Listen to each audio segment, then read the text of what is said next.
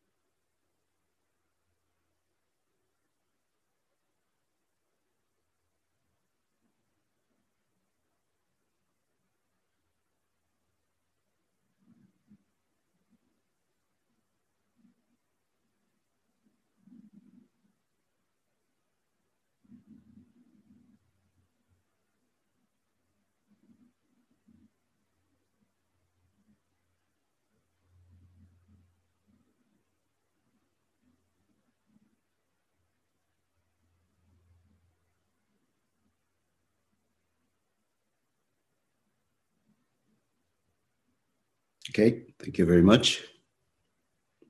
Today, I want to uh, use as a segue for my talk uh, from Not Always So, uh, Suzuki Rosh, Roshi's fascicle Pure Silk Sharp Iron. Last week, one of the Sunday school children saw me sitting zazen and she said, I can do it. She crossed her legs and said, Now what? Now what? Now that I have the physical posture, now what? I was very interested in her question because many of you have the same question. Now what? What's happening in my mind or in my heart? You come here every day to practice Zen and you ask me, now what? Now what? I don't think I can fully explain this point. It is not a question that can be answered. You should know for yourself what. What is it?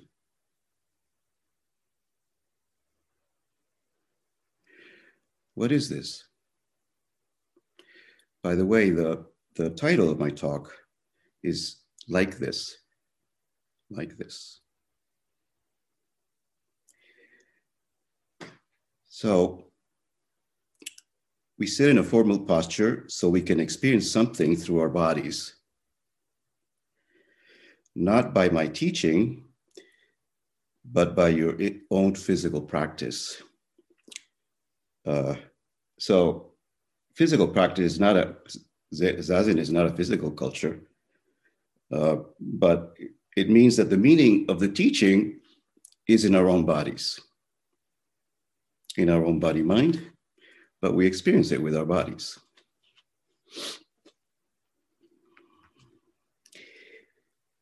After you have full experience of mind and body, you will be able to express it in other ways as well. So, without sticking to formal posture, even though formal posture is important, you naturally convey your mind to others in various ways. So, we have to use various ways to convey our, our uh, mind to other people. You will have the same state of mind sitting in a chair or standing, working or speaking.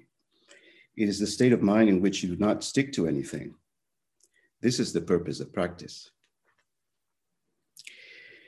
Yesterday, a Japanese visitor was speaking about Japanese literature. Japanese people have been studying Chinese characters and Chinese culture since about 600 or 700 AD. So that's the time of the Tang Dynasty, which was a cosmopolitan center for the world. And that's where Xuanzang brought the the Mahayana Sutras from Nalanda University. And everybody celebrated. It was a great celebration for the people. And so everybody was drawn to Chang'an, which is the modern city of Xi'an, including the Japanese. And after using Chinese characters, they established their own way of writing. The same thing will happen here with our practice. 100 years after the Japanese government stopped sending students to China to study Chinese culture, we had an exquisite Japanese culture. So will we, ha- will we have an exquisite American Zen culture in 100 years?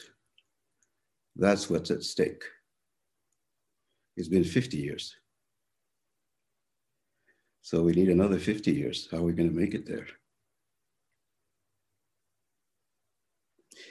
meaning how will we continue the lineage and not let it die?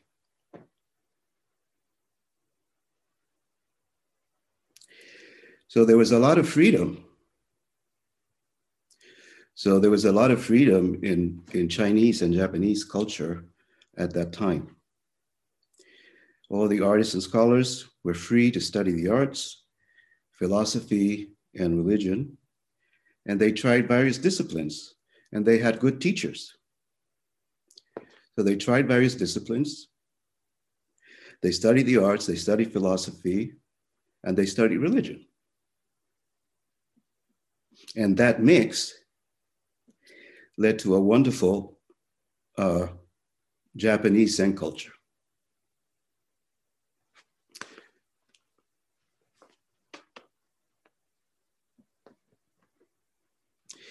The work that followed the Fujiwara period was not so good. According to my visitor, some of the later calligraphy was too formal and shows too much of the artist's ego. We cannot see any personality in their calligraphy. The personality we see in art should be well trained without much ego in it. I think you can understand the difference between personality and ego. Ego is something that covers your good personality. Everyone has character, but if you don't train yourself, your character is covered by ego. And then you cannot appreciate your personality. So it's interesting, you know, because over the years, we've talked about the teacher's personality and, and the teacher's uh, dharma side.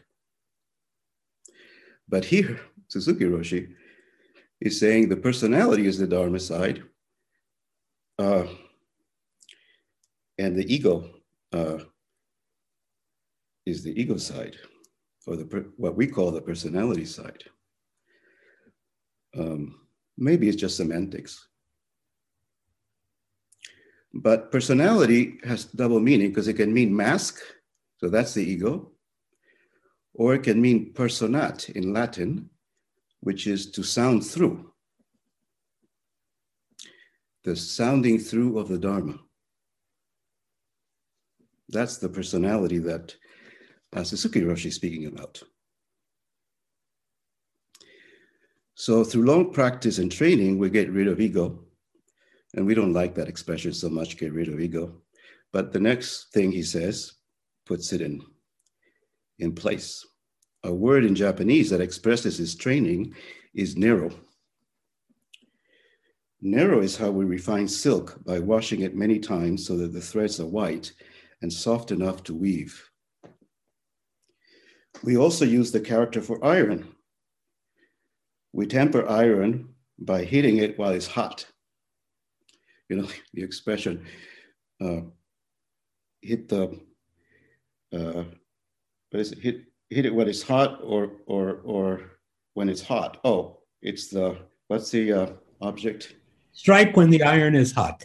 Strike when the iron is hot. Thank you. So that's what we do in sesshin. In sesshin, we strike when the iron is hot because then we're, melt, we're melting. I remember one time in sesshin, I went to Dokusan and Sojun was melting. Uh,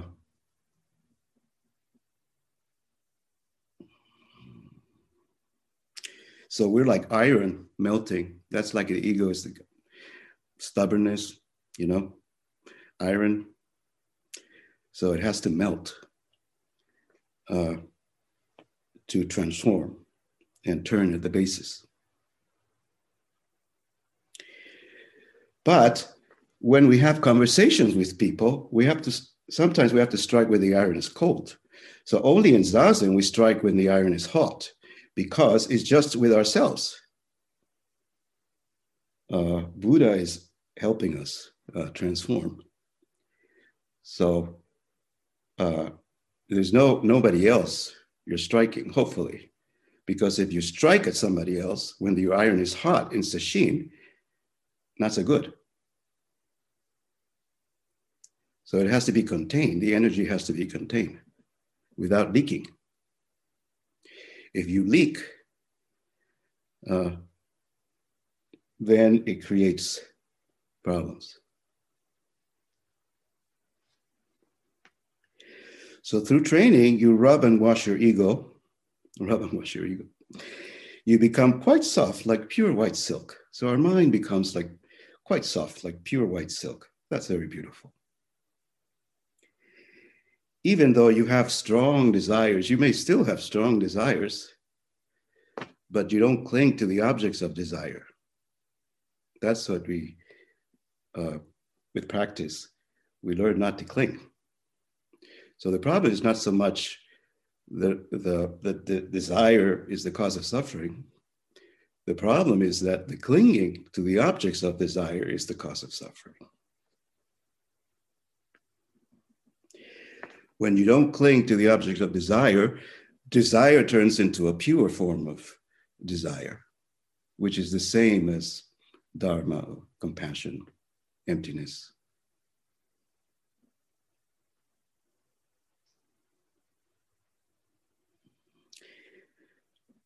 Even if you have strong desires, if you temper them enough, you will have strong, sharp iron, like a Japanese sword.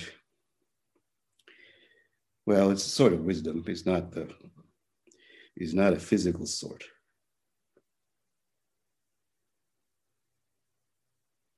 The physical sword is conditioned. The sword of wisdom is unconditioned. So that's why war is not glorious anymore. That's how the world has changed. It's not glorious to go to war anymore. There's no pride for men to go to war to fight stupid wars. And the whole world is waking up.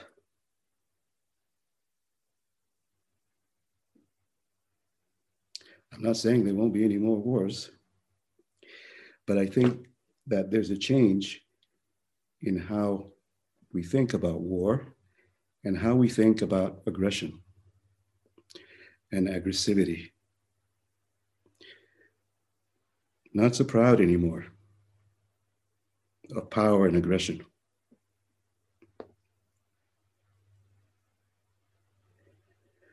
So, this is how we train ourselves. This is not something for me to talk about, but something I must show you by my everyday life. And here's Suzuki Roshi, so sweet. He says, This is not something for me to talk about, but something I must show you by my everyday life, which is not so good. So, is our everyday life any good? Huh? Ordinary mind is the way. But ordinary mind, everyday life, not so good. So, how do we bring, how do we enlighten, how do we uh, break all of our, not all, maybe it's too radical, break some of our ha- bad habits in daily life? That's what the, the monastic training does because you're all practicing together and you're all seeing each other. So you're kind of watching each other out, you know. But when we practice at home uh, and with other people, we have to do that for ourselves. And then he says, I'm, I'm afraid you will study only my weak points. I don't think we spent too much time talking about Suzuki Roshi's weak points. Maybe we spent more time talking about Sojun Roshi's weak points, which he didn't hide. He didn't hide his weak points. Maybe some, sometimes he did. Uh, but uh, the, the, the, the koan that Sojun Roshi left us is um, the practice of perfection that includes all our mistakes. There is no practice of perfection without all the mistakes, as we know, as Dogen said. Um, but the fact that it's a big mistake, and there are degrees of mistakes that teachers make, okay? Grant you.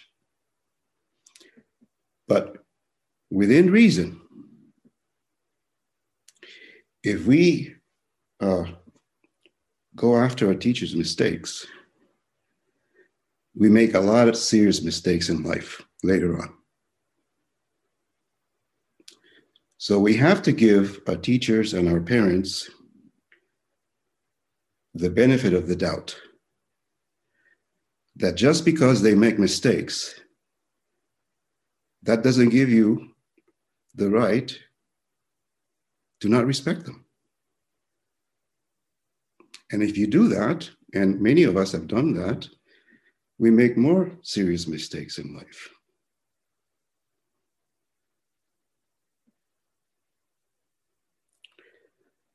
Um, so we have a situation where the, the, the kids are running rampant and the parents are in timeout. because of some mistake of the parent.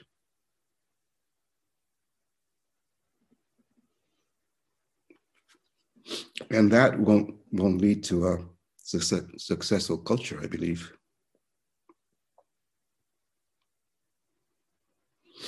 Plus, you had the aggression and the guns, you know, and then uh, disaster strikes.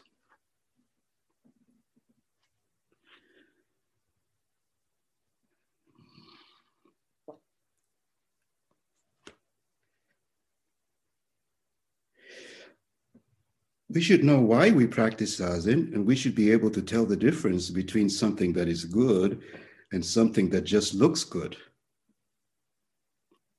So, just look good is not the same as good. And sometimes the good doesn't look good. But there's a big difference. Unless you train yourself through hard practice, you will have no eyes to see and no feeling to appreciate something that is truly good. Only when many people have the eyes to see or to feel something good will we have good teachers and students. This is mutual practice. Buddha was great because people were great. When people are not ready, there will be no Buddha.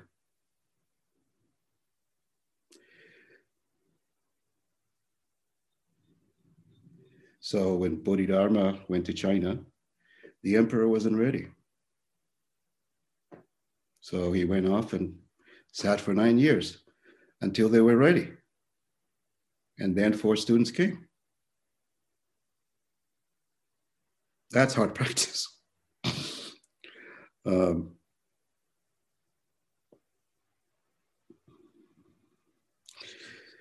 I don't expect every one of you to be a great teacher, but we must have eyes to see what is good and what is not so good. This mind will be acquired by practice. Even in the Fujiwara period, Chinese culture and calligraphy were far superior to Japanese. The Chinese people had various brushes and always used the brush more than the Japanese people did. The Japanese had fewer materials to make brushes.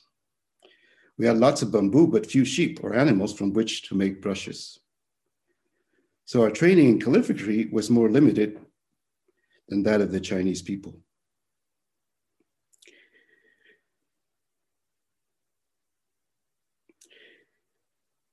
Historically,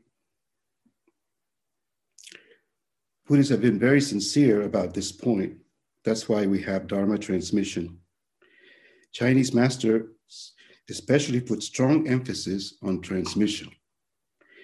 It is necessary to master the teacher's way completely before you're free from it. That is very hard practice. That is why it takes such a long time to be a Zen teacher. It is not knowledge. It is not some power. It is not some privilege. The point is whether a person is trained enough to be like pure white silk and very sharp iron.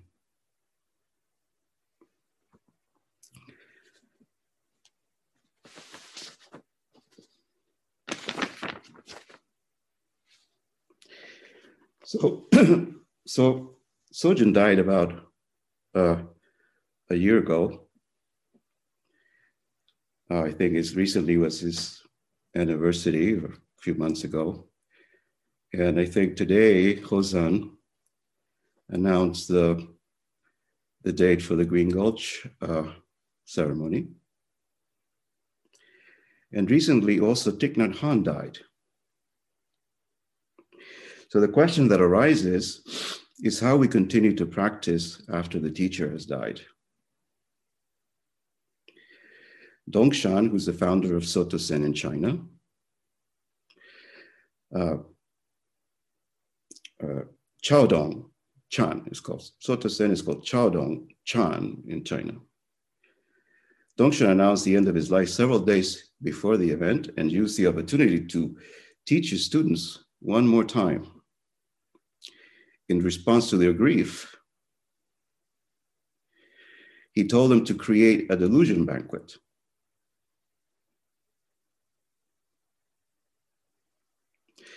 And after a week of preparations, he only took one bite of the meal and telling the students not to make a great commotion over nothing, went to his room and died.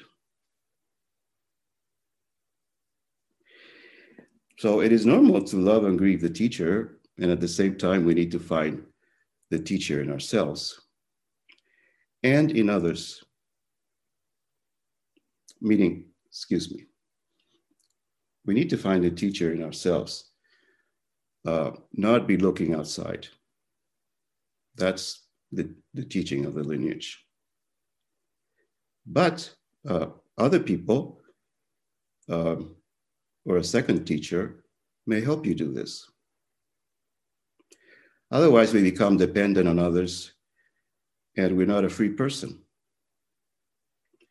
So, uh, the, the poem of the Blue Mountain says, all day long, they're together all day long, uh, depending on each other without being dependent on each other. So we depend on others, but we're not dependent or cling. So when the Buddha was 80 years old, he was very sick. He knew he would not live much longer, and he was visiting all his disciples and going around giving talks, Dharma talks about practice, recommending different practices. And he knew that he was dying. And so he told them, You shouldn't take refuge in anything except yourself. But of course, yourself means your true self, not the ego of isolation. Um, and Thich Nhat Hanh uh, gave us this, the used the Pali uh, sutras uh, to talk about how we need to return to the island of ourself, where it is, it is uh, um, peaceful.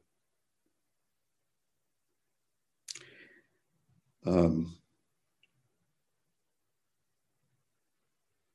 so you go home to yourself. Um, so the Buddha knew that his disciples uh, relied too much on him. They depended too much on him. And what would happen when he was no longer in the world? What would happen to his students and their need, their need of him? So he wanted them to rely on themselves, and that's why they, he said, "Be a lamp unto yourself."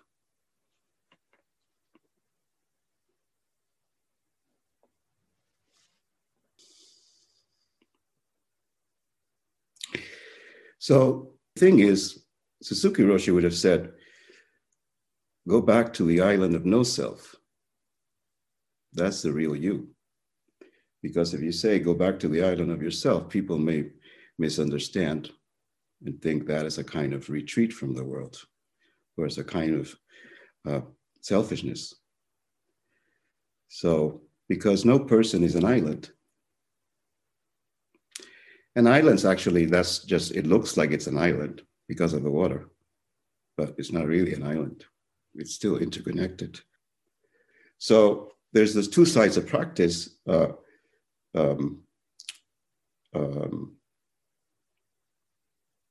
uh, seeing completely through yourself and practicing with a teacher and with other people.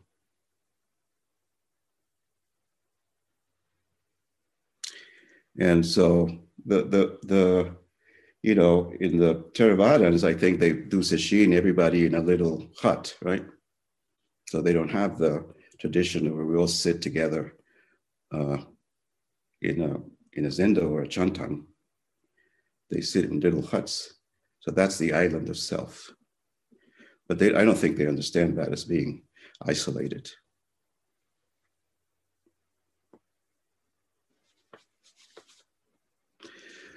So when Dongshan uh, took his leave from his master Yunyan, Yunyan asked him, Where are you going?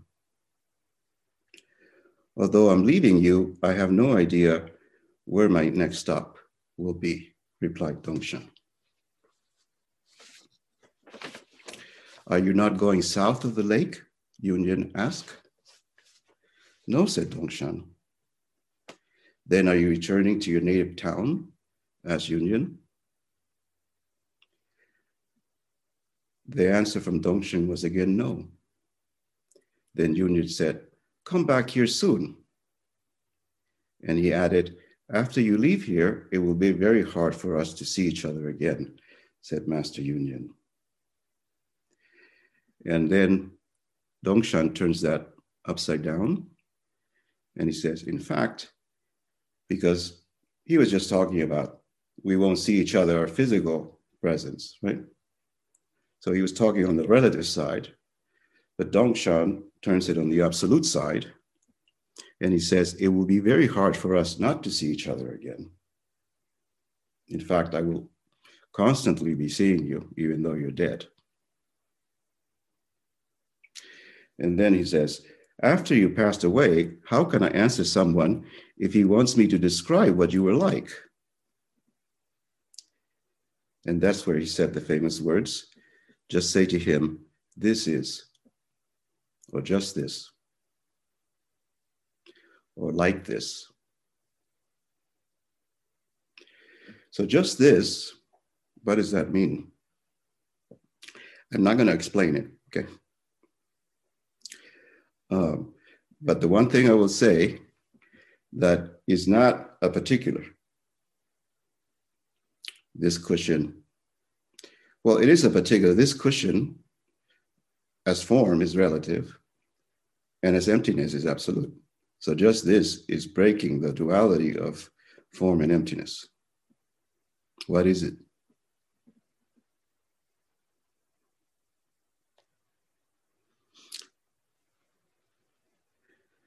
Dongshan kept silent for a while. Then Yunyan said to him, You must be careful as you're carrying this great teaching or this great thing. So being careful, that's very important. The teacher has to be very careful, both in body, speech, and mind, because words have consequences.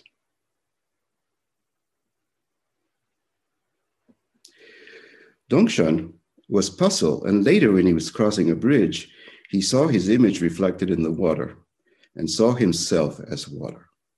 So he didn't see his specular image. It's not the image of the body in the mirror, it's the wider body. It's water, body of water. And he suddenly understood the teaching of Yunyan, and he composed the following gatha. I go my own way. Wherever I go, I meet myself. This is the real you, whether practicing alone or with others.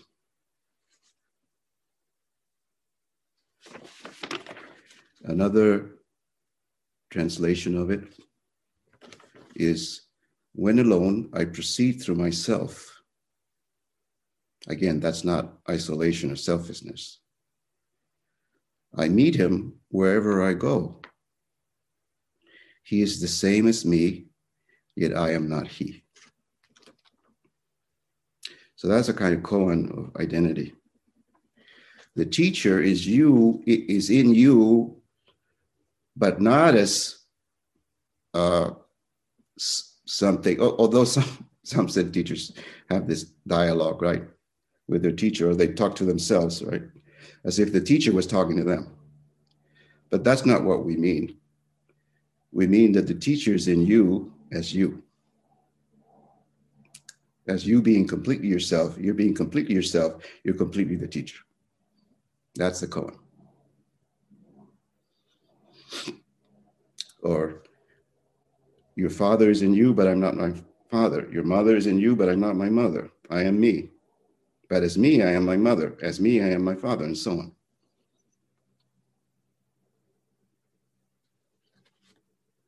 So, um, so we find the teacher in ourselves.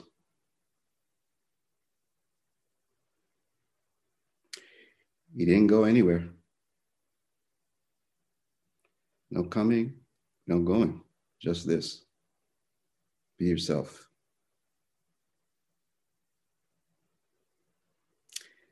And be kind to others.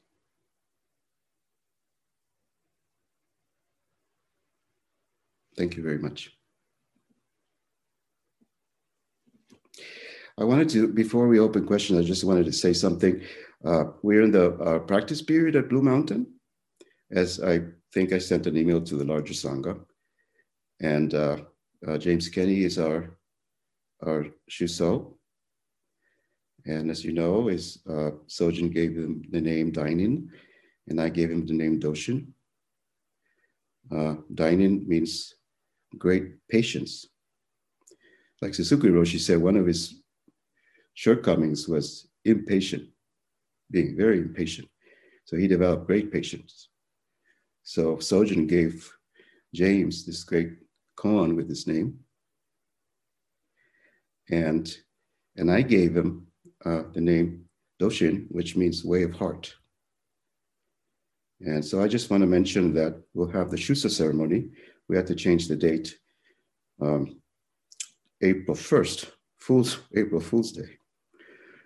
So that'll be interesting um, how the, the Dharma Fool manifests. And it's Friday, April 1st at 10 a.m., and you're all invited. Uh, we do have, um, you know, we require vaccination uh, for, uh, uh and if we're going to be a lot of people uh, who come in person, uh, we should wear masks. Um, but otherwise, you're welcome to join us in Zoom too. It will be a, a great occasion.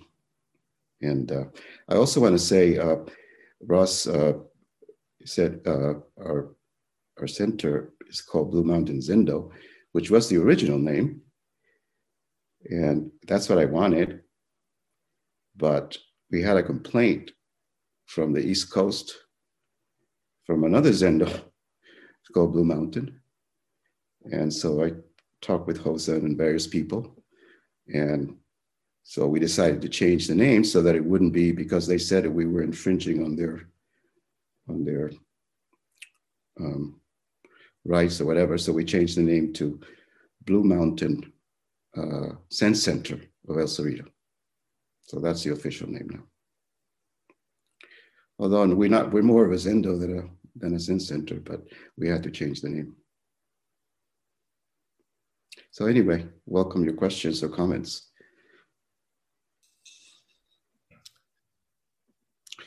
While we wait uh, for the questions, uh, one thing I forgot to say, uh, my name is Denke. Sojun gave me that name, um, Imo Denke. And Denke uh, is the, Den is the Chinese character for field. And uh, uh, uh, Hui is the character we thought it was blessing. So Sojun gave me the name Den K or Den Kie. But I, in researching it now, I found out that it doesn't exist in Japanese and it doesn't exist in Chinese. Um,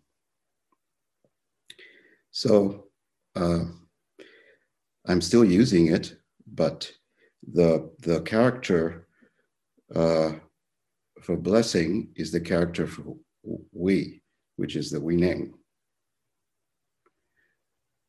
Um, but Huineng, in the Platform Sutra, when you read it under different translations, um, is not blessing, but is uh, beneficence or something like that.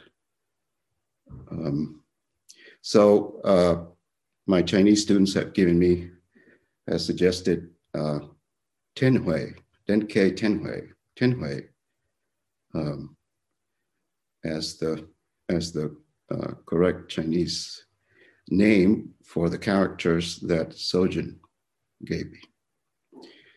Um, so I just wanted to share that. I invite Jeff Taylor to unmute yourself and ask a question. Thank you, Denke. You were talking about when a teacher or a parent makes a mistake that might cause a child or a student to question respect and that we must give respect in all of these cases. How does the teacher or the parent understand their mistake? Um,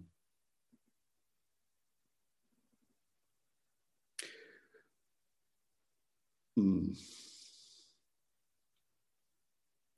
Well, first we, we should know that this the the the the history and story of uh, Zen teachers, one mistake after another, and the people who are all pointing fingers at the teacher often are not free of blame themselves. And Huineng said, if if you are yourself wrong and you point other people's wrongs, you will be evil or you will create evil. So first we have to correct our wrongs, and the teacher should be aware what their shortcomings are. Just like Suzuki Roshi said, he was aware of his shortcomings. He was impatient. Um, he was uh, absent-minded. He was distracted. Those were his mistakes. Sojun had other mistakes. But so do we. And so do groups. And it's part of the relationship between the group and the individual. And so the teacher, the Buddha, lives the Sangha, but the Sangha has to also live the teacher. If, if the teacher uh, uh, has the, the concern of the Sangha uppermost, um, uh, and the, the, the students overrun the teacher, that eventually is not going to produce a good outcome. So I'm talking about small mistakes. I'm not talking about big mistakes. So big mistakes have to be dealt with differently. So it doesn't mean to give the authorities or the parents a carte blanche, but it's hard to parent. It's very difficult to parent. Parents are struggling with all kinds of difficulties. So sometimes do they lose their cool? Yeah, now, that doesn't go into abuse, of course. That's, that's what I'm talking about, something different. But there are a lot of gray areas. And in the gray areas, I think that the culture would do better to give the teacher that otherwise we respect the benefit of the doubt and encourage them to work on themselves. And the teacher should continue to work on himself or herself whether in practice, whether talking to another teacher, whether going into analysis or therapy. There's no shame in self exploration and growth.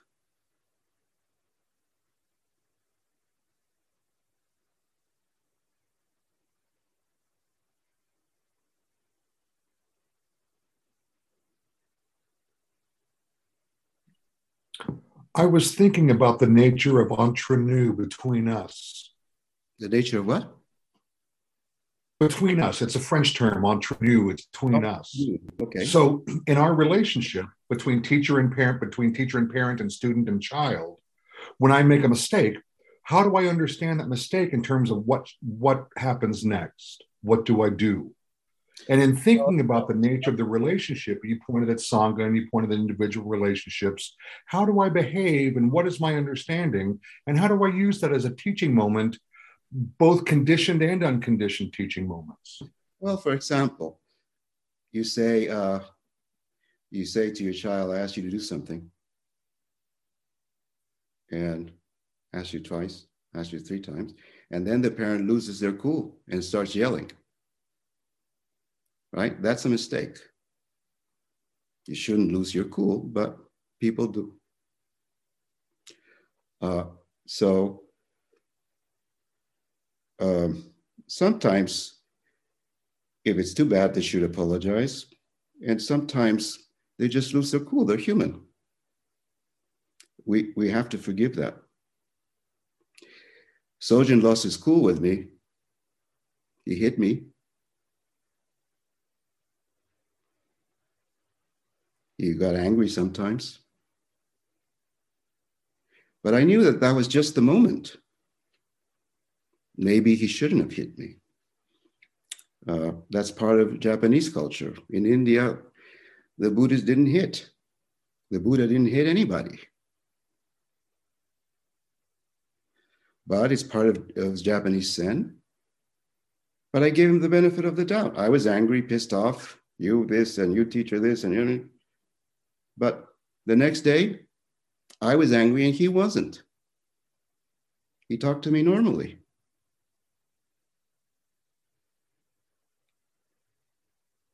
I was still angry, holding the grudge. So I knew that I was I had to work on my grudge, not go after him for what he did to me.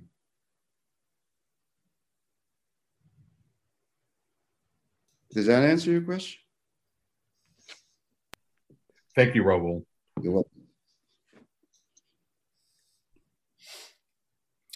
Uh, there is a question in the chat Denke. Can you say something about your return to the land of our ancestors, bringing American Zen and Lacanian analysis to China? Yeah, well, the, the, the thing is that the Chinese need their culture to understand Western culture. So the, the Chan the Zen also helps them appreciate their culture, but also an inroad into Western culture. Hmm?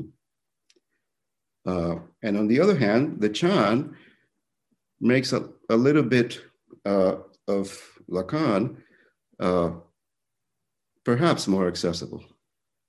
Hmm. Um, but there, they don't have that split. You know, uh, the same audience, I can go talking from Chan to psychology, psychoanalysis, philosophy. It's not broken down, and the audiences are not broken down in the same way that they're broken down here. Um, so I have a, uh, so there's two, there's two uh, vehicles. Um, uh, one is with my students, I've established a center in Beijing.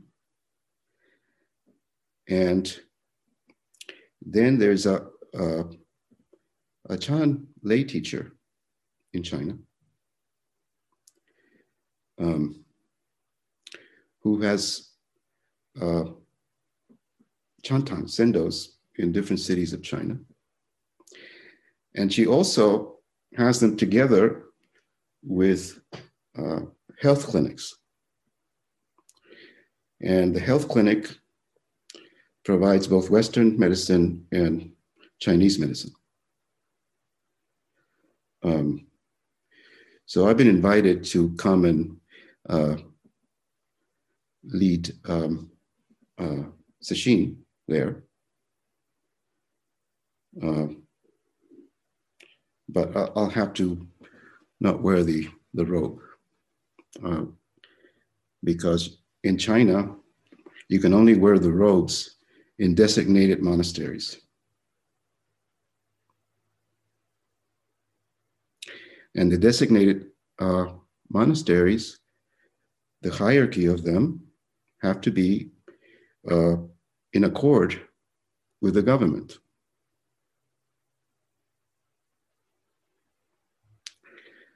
I don't, I don't judge that. Um, I think there's a, a lot of complex reasons. But on the one hand, the government has adopted Buddhism. That's a big historical step. The government has adopted Buddhism, and Judy Woodruff had a program on it. You may see it on YouTube. So they've made a big move. But they also want Buddhism to support the government, to support the goals of socialism, uh, to have the welfare of the people uppermost. There's some, you know, not that difficult from a Buddhist point of view uh, to have the, the people because that's that's what all the Chinese teachers said. Lao Tzu, Kongzi, you know, all the Huineng, you know, all the teachers, all they said. The leaders had to be kind to the people, have the concern of the people uppermost. That's the Chinese, um, you know, that's the ancient Chinese. So, um, so if you if you practice in a chantang that's not in a monastery, then uh, you can't wear the robe um, because they want to separate religion and the state.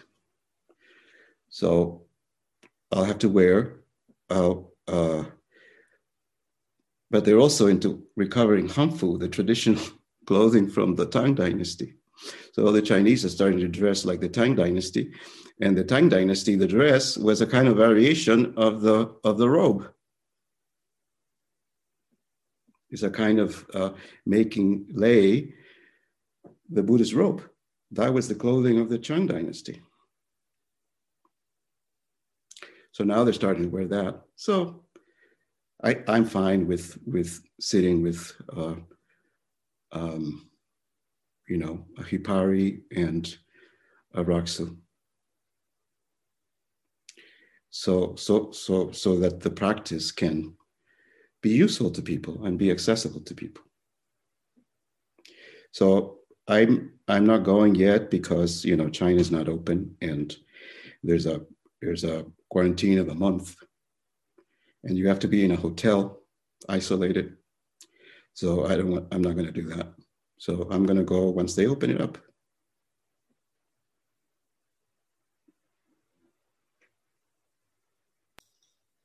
That answer the question? Of course. Any other questions? We have time for one, maybe. Um, Hozan Sensei, please. Thank you, Denke. Uh, really fine and deep talk. I'm curious. Um, you know, uh, my Dharma name, Kushiki, uh, was also subject to some questioning uh, on the part of uh, our our Japanese Soto friends, uh, and uh, but it, it didn't say it wasn't a name. They said it it was a very unusual name. But I'm wondering, um, in your case, uh, I'm just curious: Do you have an intention to uh, revise uh, Denke to use a different name? Well, I'm I'm I'm which I can completely understand. I'm comfortable with Denke now. Okay. And I'm comfortable with uh, in accord with Sojun's intention in giving me that name. So I would be in accord with his intention if I did anything to change the name because I think he would understand. Um, but I don't know if I'm going to do that. But I, will have a, a, Chinese name uh, for the Chantang, Tianhui. It's interesting. In some places, what people are doing are they're using their uh, the translations of their name. Like uh, I think she's here now. Our friend Luminous Heart.